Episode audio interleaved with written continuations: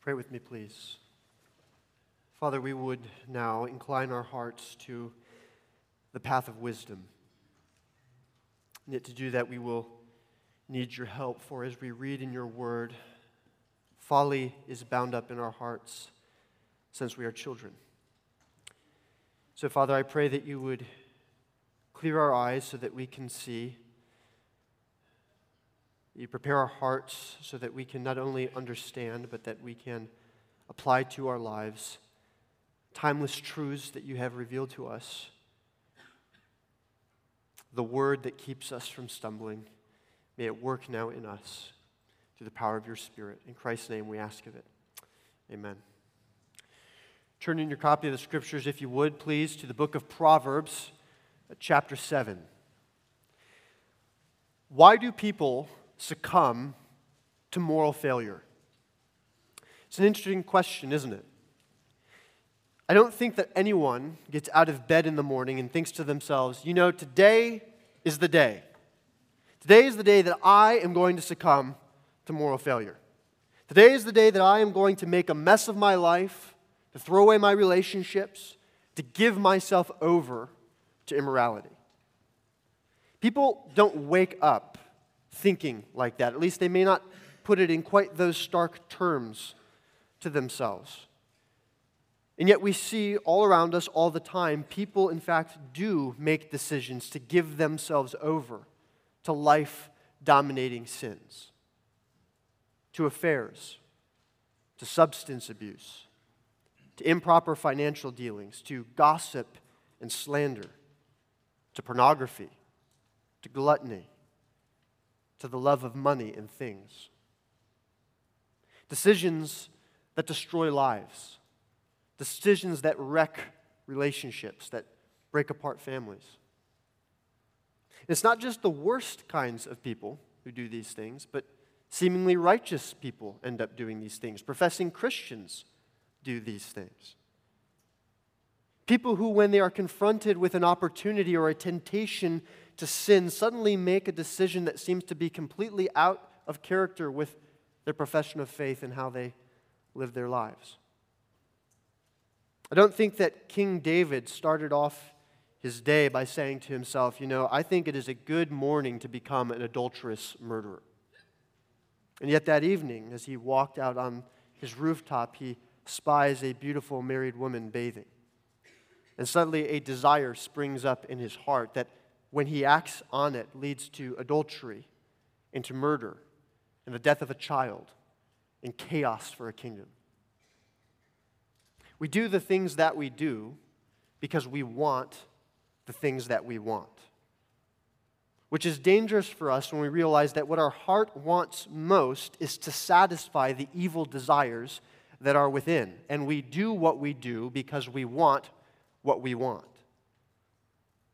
And too often, catastrophic, life changing moral failure is the result of doing what we want to do. Well, this is, of course, the season of New Year's resolutions, time in which people make all kinds of well intentioned commitments that too often are too readily abandoned. Now, I'm not saying that's you, by the way, that's other kinds of people. You are not the sort of person to give up on your New Year's resolutions. I have every confidence that this is the year in which you are going to diet your way to those six pack abs, and this is going to be the year that you learn those three languages using Rosetta Stone. Undoubtedly, no question, this is your year. It's not you. We know that there are some commitments, some personal resolutions that we make that it really doesn't matter a whole lot when they fall by the wayside. It's not that big a deal. And yet, there are other resolutions that should properly shape the whole course of our lives. They should direct how we live every day. Many of us are familiar with the personal resolutions of the 18th century preacher Jonathan Edwards. He's famed for his 70 personal resolutions for living. The first begins this way Resolved that I will do whatsoever I think most to God's glory and my good, profit, and pleasure in the whole of my duration. A resolution to live one's life first and foremost for the glory of God is a lifelong commitment that is worth keeping. Next week, God willing, we are going to return to our foundation series in the book of Genesis. But with people still traveling for the holidays, we wanted to wait one more week before doing that. And so instead, this morning, as we stand on the precipice of a new year, I'd like to look with you at Proverbs chapter 7. As we look at this chapter, I'd like to set before us the question why do people, even Christians, succumb to moral failure? And from our text, I'd like to propose for our consideration seven answers to that question, seven lessons that we can learn, and seven corresponding personal resolutions that should mark the life of every Christian who is endeavoring to live their life for the glory of God. That's our task this morning. So, to briefly set the context for us, Proverbs is part of the wisdom literature of the scriptures. These are proverbial sayings that have been written by King Solomon for the edification and instruction of his sons. And Solomon's purpose is to lay before his son and before us the path of wisdom and to urge us correspondingly to avoid going down the path of folly. That is the main emphasis of the book of Proverbs. Proverbs chapter 7 presents us with a scene. It's a kind of morality play where we're able to observe the actions of a fool and learn from his mistakes, to learn from his example, which is in itself an important truth for us to understand. Wise people learn from the mistakes made by others. So this morning, seven lessons from the fool and seven resolutions for living. Why do people, even Christians, frequently succumb to moral failure? Reason number one because they are not submitted to the word. Beginning in verse 1 My son, keep my words, treasure up my commandments within you. Keep my commandments and live. Keep my teachings as the apple of your eye. Bind them on your fingers, write them on the tablet of your heart. Say to wisdom, You are my sister, and call insight your intimate friend, to keep you from the forbidden woman, from the adulteress with her smooth words. So Solomon begins by giving his son a set of imperative commands. And these instructions are imperative because, as Solomon says, keeping these commands is going to be a matter of his son's spiritual life and death. He says, Keep my commandments and live.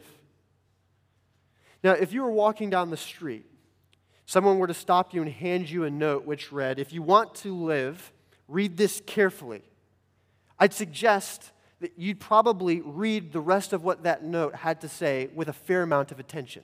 You'd want to know what does this message contain that is going to keep me alive? And that's essentially how Solomon starts off this particular instruction to his son Son, if you want to live, listen. Listen to what I have to say. And the first vital instruction that he gives is keep and treasure the words. Hold onto the word of God. The word keep is the word that occurs most in these first five verses. Keep my words, keep my commandments, keep my teaching. It's the same word that occurred all the way back in Genesis chapter 2 that God gives to Adam in the garden to work and to keep or to guard the sanctuary. In other words, Solomon is telling his son, and he's telling us if you want to live, you have to keep, you have to guard God's word within you as you would your most treasured possession. The same way that Adam was intended to keep and guard the sanctuary of God, we are to keep and to hold on to the Word of God in our hearts. It's not only the most valuable possession that we have, but God's Word is also what will preserve your life. Because notice down in verse 5 that the beauty is in keeping or guarding God's Word within us, that God's Word, in turn, is what keeps us from sin. He says, you are to keep God's word, verse 5, in order to keep you from the forbidden woman, from the adulteress with her smooth words. Solomon is here introducing us to the concept of the adulterous woman. And it really, in this chapter, the adulterous woman is, is a broader metaphor for temptation. It is not simply the sin of adultery that Solomon is concerned with. Adultery here stands for temptation. If you would be kept from sin, you need to keep the word, which will in turn keep you from temptation. Solomon therefore says we should bind it to our fingers, write it on the tablet of our hearts. In other words, Scripture needs to be always near at hand to the Christian. It should govern what we do with our hands, it should keep our actions in check. It needs to be written on our hearts. We need to be mastered in our desires by the Word of God. If we would resist the temptation to succumb to sin, it begins by keeping, treasuring, and living out the Word of God. You see, those who succumb to moral failure are weak in the Word. So, resolution number one resolved to be saturated in and submitted to the Word of God. The Scriptures are the timeless, living, and active Word of God to us. This Word contains power, it contains the, the power that when we read it by the work of the Holy Spirit through this Word, we are able to have renewed minds that result in transformed lives. So that we will think differently and desire differently and then ultimately live differently. So we can listen to all of the pl- clever podcasts that we want to. And that's good. There's plenty of good ones out there. We can read all of the Christian self help books that we want to, and I'm sure many of them are helpful. We can read all of the great works of theology that are out there, and plenty of them have much wisdom to offer us. And yet, none of those things are half as necessary or half as helpful as the simple, daily, quiet discipline of the Christian who spends a little time in prayer and a little time in thoughtful reading and meditation in the Word of God. We want quick fixes. We want flashy solutions. We want sages on stages who are offering us all of the self help tools for living.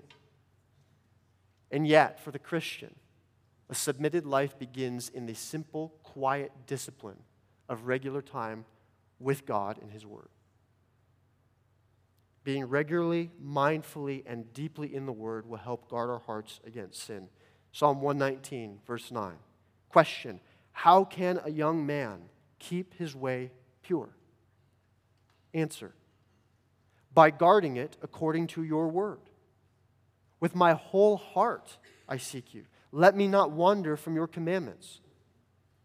I have stored up your word in my heart purpose so that I might not sin against you. So that presents us with the question What is our habit of personal time with God in His Word? How committed to it are we really? And when we are in the Word, how are we in the Word? Are we there out of a sense of religious obligation as a rote duty, as something to check off our daily to do? Are we deeply, mindfully in the Word of God? Know this if we are not regularly in the Word of God, and therefore if we are not being transformed by the renewing of our mind through the Word, then we are opening ourselves up for moral failure. Why do people, even Christians, succumb to moral failure? Reason number two because they are immature and foolish. Verse 6 For at the window of my house. I have looked out through my lattice, and I have seen among the simple, I have perceived among the youths a young man lacking sense, passing along the street near her corner, taking the road to her house, in the twilight, in the evening, at the time of night and darkness. Solomon introduces us here to one of the two primary characters in this morality lesson the character of the young fool. In fact, Solomon emphasizes those two characteristics about this man. He is young and he is a fool. And this young fool keeps company with others of his kind. If you ever want to find this man, you have only need to go out and find where all of the other simpletons are gathered, and you will find him there. This man is a doofus, and he's hanging out. Actually, I don't know. Is plural for doofus doofuses or doofi? Doofi. He's hanging out with the other doofi. That's what he's doing. He's a knucklehead, and he's habitually around other knuckleheads. That's where this man is. Now, as we think about these two characteristics, his youth and his folly, it's important for us to note that these two things do not necessarily have to go together. One can be young and be wise beyond your years, and correspondingly, one can be old and lacking in all good sense. But it is certainly a very bad combination indeed to be both young without any life experience and to be fool, to be immature. And worse yet, to be company with others who are equally immature. Which is another lesson, by the way. Folly loves company. Immature and foolish people are the way that they are in part because they are unwilling to listen and keep company with wiser, more mature people. There is a reason why birds of a feather flock together. You can always find a fool in company of other fools. Because the defining character quality of the immature and the foolish is that they are arrogant and unteachable. Proverbs 18, verse 2. A fool takes no pleasure in understanding, but only in expressing his own opinion. You want to know what a fool says? He's happy to tell you. It's all right there. He knows better. In fact, the world is just dying to know what he has to say. He isn't interested in hearing what other people's opinions are. He's not interested in learning from anyone else. Everyone else should be his or her student. He has everything that the world needs. Proverbs 12:15 The way of a fool is right in his own eyes, but a wise man listens to advice. There is nothing that you can tell an immature fool because he thinks he knows better already. Which means that not only are they heedless to danger, but they are unwilling to listen to those who are warning them you're going down a dangerous way. They're going to run headlong towards sin, the sin that will destroy them, refusing all along the way to listen to everyone who is trying to prevent them from going down this path. So here's resolution number two for us resolved to be mature. I'll lovingly remind us that spiritual maturity and age are not one and the same thing. One can be old and can be immature and foolish at the same time. So the question then is how do we become mature if not simply through advancing age, through the passing of time, through the accruing of life experience? How do we become spiritually mature people? Let me briefly suggest to us three practical ways that we grow in spiritual maturity. Number one, we grow in maturity when we learn to fear the Lord and to delight in His Word. Scriptures tell us that it is the fear of the Lord that is the beginning of all wisdom. In contrast, the Scriptures tell us that the fool is the person who says in his heart, There is no God. In other words, the fool is not interested in the wisdom from above. The fool delights in his own understanding. He doesn't want to know what God has to say, he doesn't want to know God's way. His own way is best in his own eyes. That is the basic character of the fool. But the starting point for wisdom and maturity begin when we submit ourselves to God and to his word rather than in foolishly believing that our way is the best. Second, we grow in maturity when we learn to humble ourselves and to receive wise counsel from others. The fool isn't interested in wisdom from other people. The fool is convinced that they have all the answers. They're always right in their own eyes. They delight in expressing their own heart rather than listening and receiving counsel. Have you ever noticed that that very trait is shared by nearly all toddlers? Folly is bound up in the heart of a child. That's what the scriptures tell us. Truth be told, that is a trait that is shared by plenty of adults too. We think that admitting our need for help or for guidance and wisdom is a sign of weakness or incompetence on our part. When in reality, asking others for help and for guidance and wisdom is actually a sign of maturity. That's what mature people do.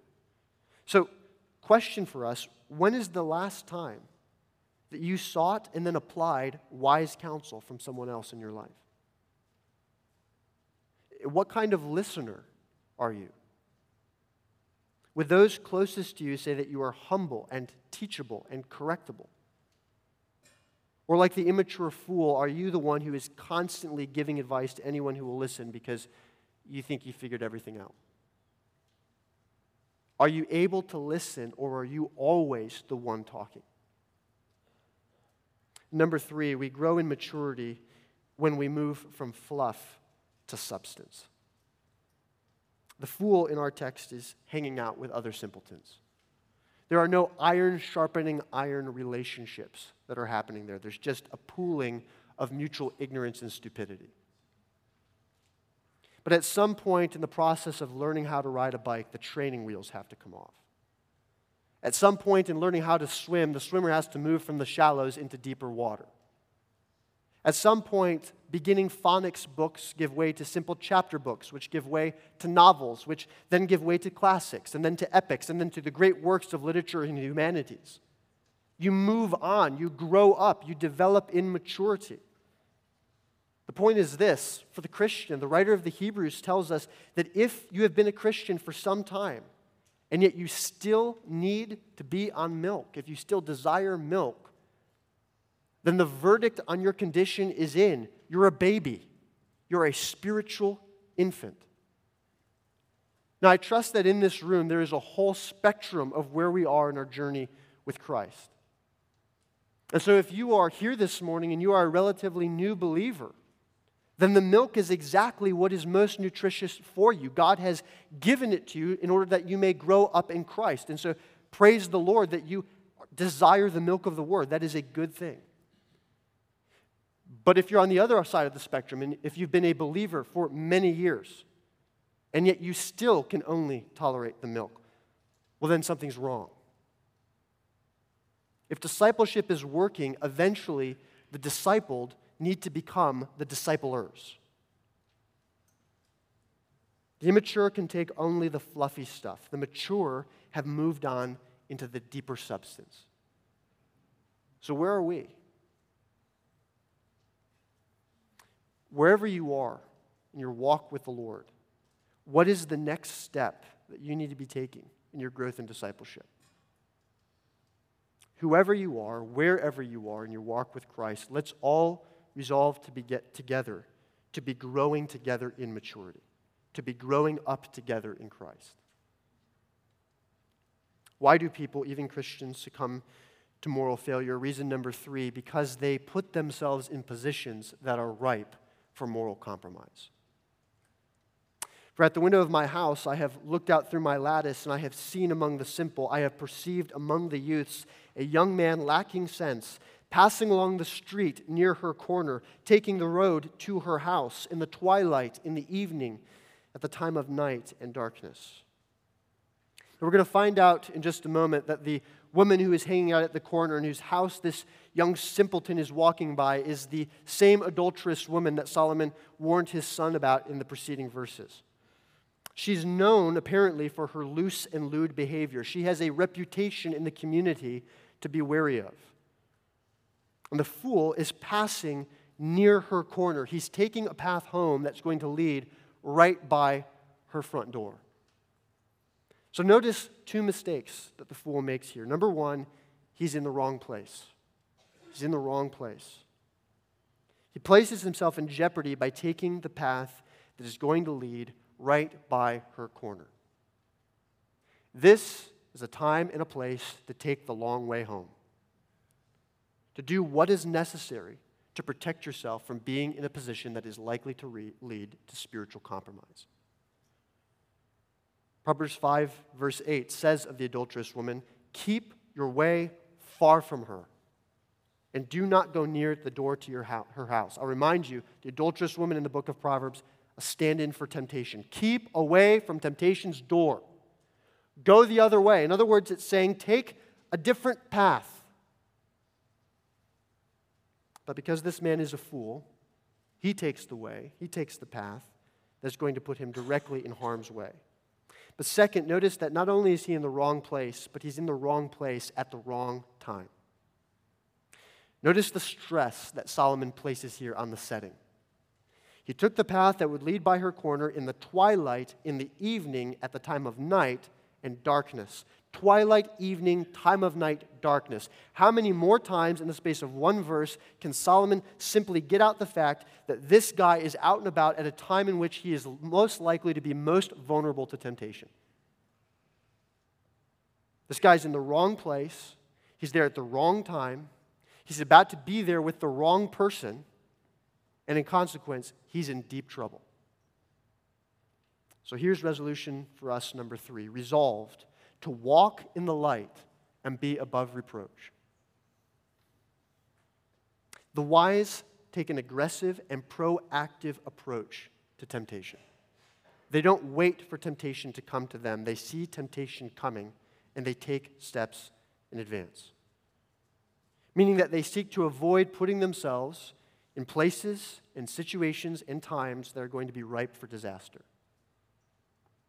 What does that look like, practically speaking? Well, the person who struggles with substance abuse should take the long way home from work each day if the short way home is going to lead by the bar or the liquor store where they have fallen into sin before. Or the young dating couple should avoid being in situations where they are alone together late at night and are going to be tempted to compromise physical standards for themselves. Or the man and the woman who struggles with pornography should not work on the computer home alone late at night. And maybe they shouldn't even have a smartphone if that's been a dominating issue of sin in their life. That seems extreme, you might be thinking. Not really. I don't care how much we think that we need these things a smartphone late at night or access to a computer in the middle of the night. Those things are not worth your marriage or your soul. They simply aren't. And if you think that is a radical concept, remember what Jesus himself says that if your right hand or if your eye is causing you to sin, cut it off, gouge it out. It's better for you to walk into heaven missing an arm or an eye than to walk into hell with all your limbs intact. Radical amputation, not literally of your bodies, not to dismember your physical body, but to take an aggressive approach to weed out sin in our lives. I frequently find myself struggling with insomnia. And I'll be tossing around at one or two in the morning, and usually I'll have a paper that I'm writing or a sermon idea in my mind that I just can't quite get out of my head and I'm not able to sleep. So I'll often get up and go downstairs at one or two in the morning and I have a notebook and I'll start writing out notes about the sermon idea in there that I'm that way I won't lose them and I'll have them for later because I know while those thoughts are there, not no sleep is going to be happening. And when I'm out there writing my sermons, it's amazing how quickly I get tired, which just goes to show you that my sermons have the same effect on me that they have on all of you. Now, it would be easier for me, it would certainly be more efficient to go down to my basement office and write out those sermon ideas on my computer. I could do it faster and I wouldn't have to transcribe those notes from my notebook onto my computer later, but I don't do that for three reasons. First, because I don't want the screen waking up my brain and keeping me more awake. I want to fall asleep at some point. But more importantly, the two other reasons number one, I don't think it is wise for myself. I don't see any good reason why at one or two in the morning I need to be down alone, away from all eyes, with a computer late at night. I don't think that's a healthy place to be. That's the wrong time, the wrong place. And also, I would never want my wife to wake up in the middle of the night and even have to have the thought come into her mind, boy, I wonder what Zach is doing down at the computer at 3 a.m. in the morning. That's just not a good place to be. If I want to walk in the light, if I want to be above reproach, I need to take proactive measures everywhere in my life to not be in the wrong place at the wrong time for the care of my soul. For some of us, that might mean not picking up the phone when we have news that would be juicy gossip. For some of us, that might mean not listening to certain ta- songs or taking in certain forms of entertainment that are feeding growing appetites for sin. For some of us, that might mean avoiding the company of, of friends at certain times whose influence lowers our inhibition toward making sinful choices. Whatever it is for you, resolve ahead of time to go above and beyond to protect your character, to be above reproach, to walk in the light. Do it in advance. Reason people, even Christians, succumb to moral failure, number four, because foolish people fail to see what is obvious to wiser people danger. Verse 7 And behold, the woman meets him dressed as a prostitute, wily of heart. She is loud and wayward. Her feet do not stay at home. Now in the street, now in the market, and at every corner, she lies in wait. I'm not going to linger long here, but I want to notice with you the lack of subtlety in the temptation that is posed by this woman. She approaches him dressed as a prostitute. She's not coy, in other words, regarding her intentions with this man. She does not endeavor to lure him in with some trickery and then later reveal her true intentions. She just offers it from the get go. Her aim is immediately clear, and she's loud and wayward. This woman is quite literally the exact opposite of the type of godly woman that, that Paul speaks of in Titus women who are to love their husbands and their children, to be self controlled, pure, working at home, kind, submissive to their own husbands. But this woman, She's out at night, she's dressed as a prostitute, and her feet will never stay at home. In fact, she is basically everywhere other than where she is supposed to be. The text tells us she's literally frequenting every street corner. The point is that everyone knows that this woman is bad news and trouble, but not the fool. A person with an ounce of wisdom, a modicum of common sense, sees this woman coming and gets far away from her, but not this guy. Because he's a fool, he is unable to see what would be obvious to a wiser person, namely the danger that this woman represents to him. Which provides us with resolution number four resolved to live with discernment. It's easy for us to make fun of the fool but how often do we walk right into situations and into sins that would have been easily enough avoided if we have simply exercised greater wisdom and discernment? What does discernment look like? I think it looks like wisdom and Christian maturity in action. In other words, as we grow in God's word and in our personal walk with Christ, our decision making should change. We should be able to more quickly discern the difference between truth and error, between what is safe and what is dangerous, between what is good and what is harmful. We need to live with discernment. We need to date and marry with discernment. We need to parent children with discernment. We need to live as singles with discernment, to assess our friendships and opportunities and beliefs and choices we are presented with with discernment. Reasons people succumb to moral failure, number five, because they underestimate the aggressiveness of sin. Behold, the woman meets him, dressed as a prostitute, wily of heart. She is loud and wayward. Her feet do not stay at home. Now in the street, now in the market, and at every corner, she lies in wait. She seizes him and kisses him. And with a bold face, she says to him, and then she goes on. So not only is there a lack of subtlety in her approach, but there is a boldness and there is an aggression in the way in which temptation is pursuing the fool. Notice a, few things here with me. First, he is the one who walks by her corner, but she's the one who comes to meet him when she sees him. In fact, she, the text says, has been lying in wait for some fool to walk by. And what do you know? One presents himself. She is like a predator waiting on the corner for her prey. She's also wily of heart. The Hebrew word there means she's keeping a secret. She has hidden motives, in other words. One commentator translates that she approaches with hidden intent of the heart. So, on one level, she is very transparent in what she's out to do. She comes to him boldly dressed as a prostitute, very transparent what she intends to do with this man, and yet, on a deeper level, she is hiding from the fool what she really intends to take from him, which is precisely the true nature of sin. It always hides from you what it really wants from you, what it is really going to demand of you and she seizes him and she kisses him. He's walking by. She sees him. She approaches him. She grabs him. She embraces him. She kisses him. She is described as a predator. She's lurking at every corner. She sees her prey. She falls upon her victim. She is ready to devour this man. And she speaks to him with a bold or a brazen face. In other words, she is shameless in propositioning him. She is aggressive in her pursuit. Sin is like that. Temptation is like that. Remember back in Genesis chapter 4 when God warns Cain that sin is crouching at his door, and that sin's desire is contrary to you, Cain. It wants to have you.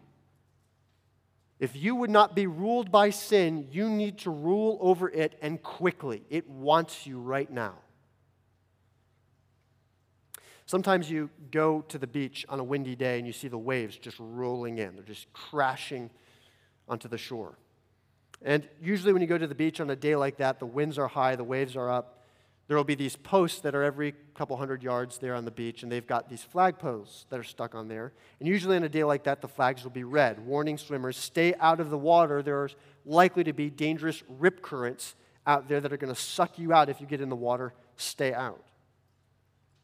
Every time I go to the beach and I see those red flags flying, it shocks me how many people are still in the water. Now, it's gotten so bad in recent years, they've actually instituted a double red flag rule, which means that you are going to get a financial penalty if you're in the water on a double red flag day because we're so dumb we can't figure out you're likely to die if you go in the water. Please don't. Now we have to fine you in case we have to recover your body. Every summer, you see this happening, and every summer, you read news stories of swimmers who drowned at Saugatuck or at Holland or at Grand Haven on days where the red flags were flying. And often, when you read those stories, you discover that the, the people who drowned were guys in their 20s. I wouldn't know anything about that. Won't catch me at a beach. And often, these, these guys in their 20s are described as strong, fit, good swimmers. Now, that, the description is starting to fit a little bit better for me as we're going along here. strong, fit, good swimmers. And yet they're in the water, perhaps precisely because they conceive of themselves as being good, strong swimmers. They think the water is perhaps dangerous for someone else, but not dangerous for me. I'm strong enough. I'm fit enough. I'm a good enough swimmer. I'll be just fine. They underestimate the strength and aggressive pull of the current, and they severely overestimate their own strength to withstand it. That is a deadly combination. Let us not make the fatal mistake of underestimating the strength and aggression and forcefulness of temptation's pull. It is a current that will sweep you off your feet if you are foolish enough to believe that you can resist it in your own power. It will not happen. As we will find out in a few moments, those who thought that are a mighty throng who have gone down to the chambers of death. In other words, many people have believed the same thing. Every one of them were mistaken, and it cost them their life. So, resolution number five resolved to live in humble reliance on God and to put on his armor. What does any good soldier do when they are preparing to go out to the battle? They arm themselves for war. We face an aggressive enemy, a roving predator that wants to devour us. And if we underestimate the power of temptation, or if we overestimate our strength to resist it in our own power, we will become victims to our own evil desires. It is an inevitability. We must do two things instead. First, we must confess our weakness and our susceptibility to sin and learn to rely on God's strength in order to live righteously. It has to start there. And second, we must put on the armor that God has given. As Bruce read from us from Ephesians chapter 6 earlier, Christian, put on the belt of truth. Put on the breastplate of righteousness, the shoes of the readiness of the peace of the gospel. Take up your shield of faith. Put on the helmet of salvation. Arm yourself with the sword of the Spirit, which is the word of God, and do these things, praying always in the Spirit. We have a real enemy. We are engaged in a real battle. We have cosmic powers that we are doing battle with, and you have been equipped for this fight with armor so that you can stand your ground. But far too many Christians are walking around with far too little of their armor on, and they are surprised to discover that somehow sin seems to be finding and gaining a foothold in their hearts and in their lives. Put on the armor, Christian. Sin is aggressive, so be strong in the Lord and in the strength of his might, stand. There is no power of hell, there is no scheme of man, there is no current of sin that is able to sweep, off, sweep us off our feet if we are standing in the strength that God has given. Reason people, even Christians, succumb to moral failure. Number six, because sin seems appealing. Verse 13, and with bold face she says to him, I had to offer sacrifices. Today I have paid my vows. So now I have come out to meet you, to seek you eagerly, and I have found you. I spread my couch with coverings, colored linens from Egyptian linen. I perfumed my bed with myrrh, aloes, and cinnamon. Come, let us take our fill of love till morning. Let us delight ourselves with love. For my husband is not at home. He is gone on a long journey. He took a bag of money with him. At full moon, he will come home. She offers to this man what at first might appear to be a great deal all of the indulgent pleasures of sin and none of its consequences. She presents him with all of the appeal of sin, all of its sensual pleasure, while emphasizing that there is no threat of discovery. They won't be found out. No one will ever know.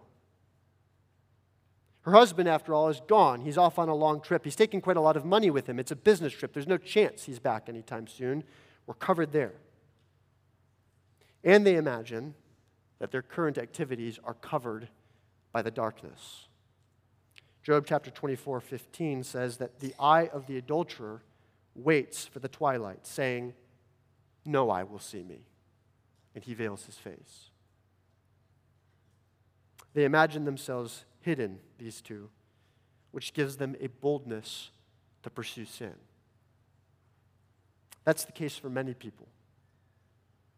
We are willing to do things when we imagine ourselves to be hidden that we would shrink back from doing if we knew that we were observed. But of course, there are two problems with that. First is that it is, in fact, seldom the case that we are truly able to hide our actions from the eyes of others. We are far less clever at doing these things than we suppose ourselves to be. And moreover, God has a way of providentially unveiling and exposing our sin, which is, in fact, a kindness and a mercy of God. The irony of this whole situation in Proverbs 7 is that while this woman and this fool imagine themselves to be obscured by the darkness, that no eye can see what they are doing, this whole scene is being narrated to us by Solomon, who says, I looked out my window and I saw. They are seen this whole time by other human eyes. But second, even if no human eye ever catches us in our sin, God always sees.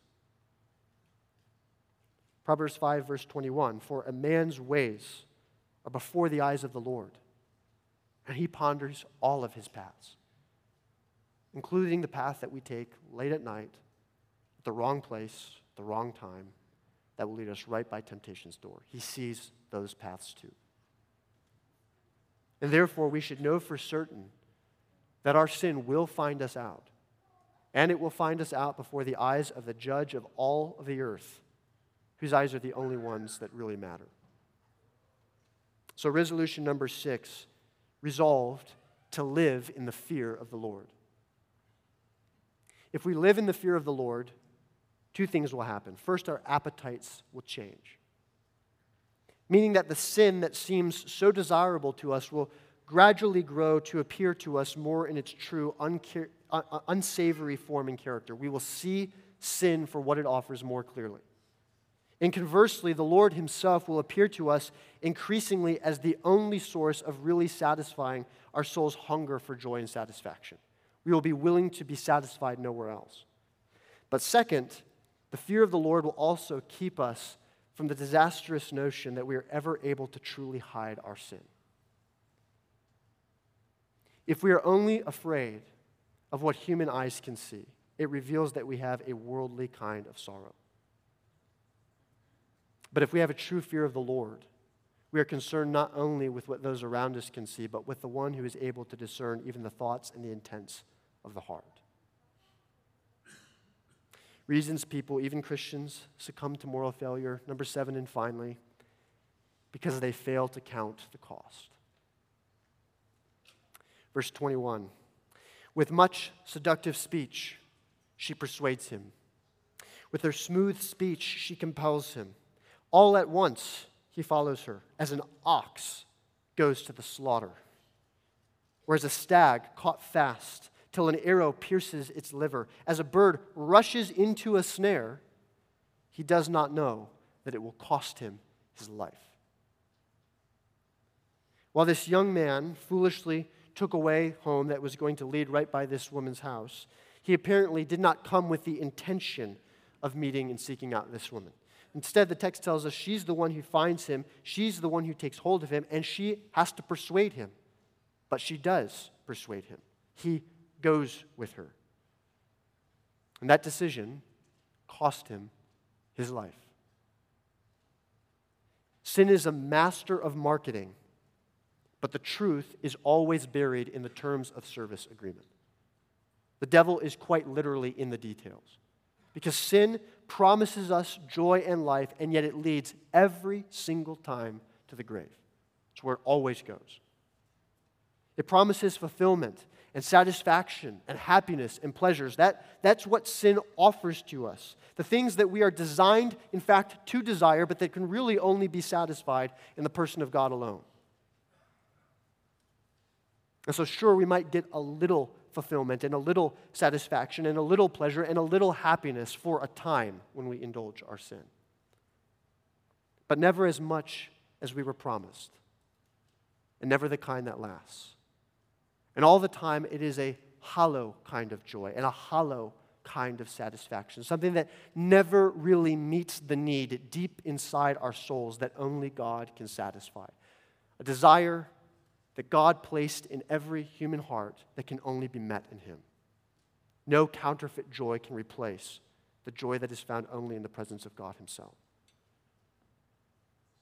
And in the end, pursuing our sin always leads to spiritual death. He did not know that it would cost him his life. He went where he went, he did what he did because he did not count the cost. So, resolution number seven resolved through the power of Jesus Christ to live to pursue righteousness. Solomon concludes, And now, O son, listen to me. Be attentive to the words of my mouth. Let not your heart turn aside to her ways. Do not stray into her paths. For many a victim she has laid low. All her slain are a mighty throng. Her house is the way to Sheol, going down to the chambers of death. The whole reason that Solomon is telling this story to his sons is so that they can make a determination in their own heart and in their own mind to determine ahead of time to be righteous, to pursue the path of wisdom, to count for themselves the cost in advance, to see where folly leads, to see where sin and wickedness end in the chambers of death. And in light of that, to make for themselves and to make for ourselves a commitment for life, to set our hearts to pursuing godliness instead. Which will require having a heart and a mind that submits day by day, hour by hour, moment by moment to the supreme lordship of Jesus Christ. It is only in Him and through Him that you and I have the power to defeat sin and temptation in our lives. We have no strength in ourselves to accomplish any of these resolutions. It is only in Christ's power that we can stand. And yet, that does not just happen on its own. You can't just give your life to Christ and then step back and, so to speak, let Him take the wheel. It doesn't work like that. There is no autopilot button to be pushed in the Christian life. And this time for choosing that you will commit yourself to pursuing godliness is best made before you are in the midst of a battle with temptation to sin.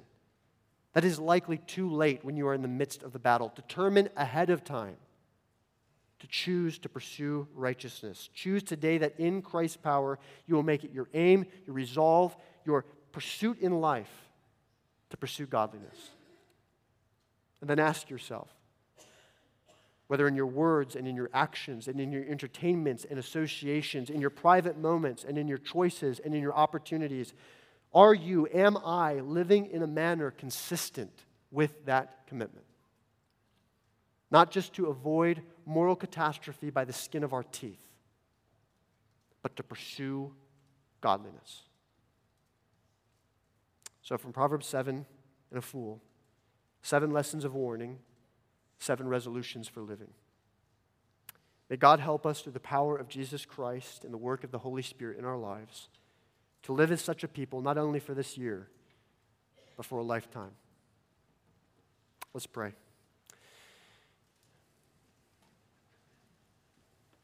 Father, we are again so thankful for your word, which sets before us two paths path of wisdom, path that can lead to the only true source of joy and delight, these things that we were created for, but that can only be found in you.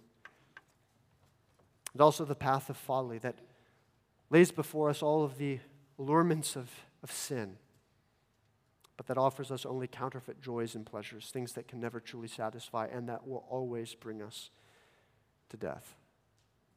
So, Father, help us to be a people who in our living make it our life's commitment and resolve to pursue Jesus Christ and to stand in the power that you have given, arming ourselves with the armor you have provided so that we can stand against the temptations of the evil one. We need your help to do this, Father, so we ask for it in Christ's name. Amen.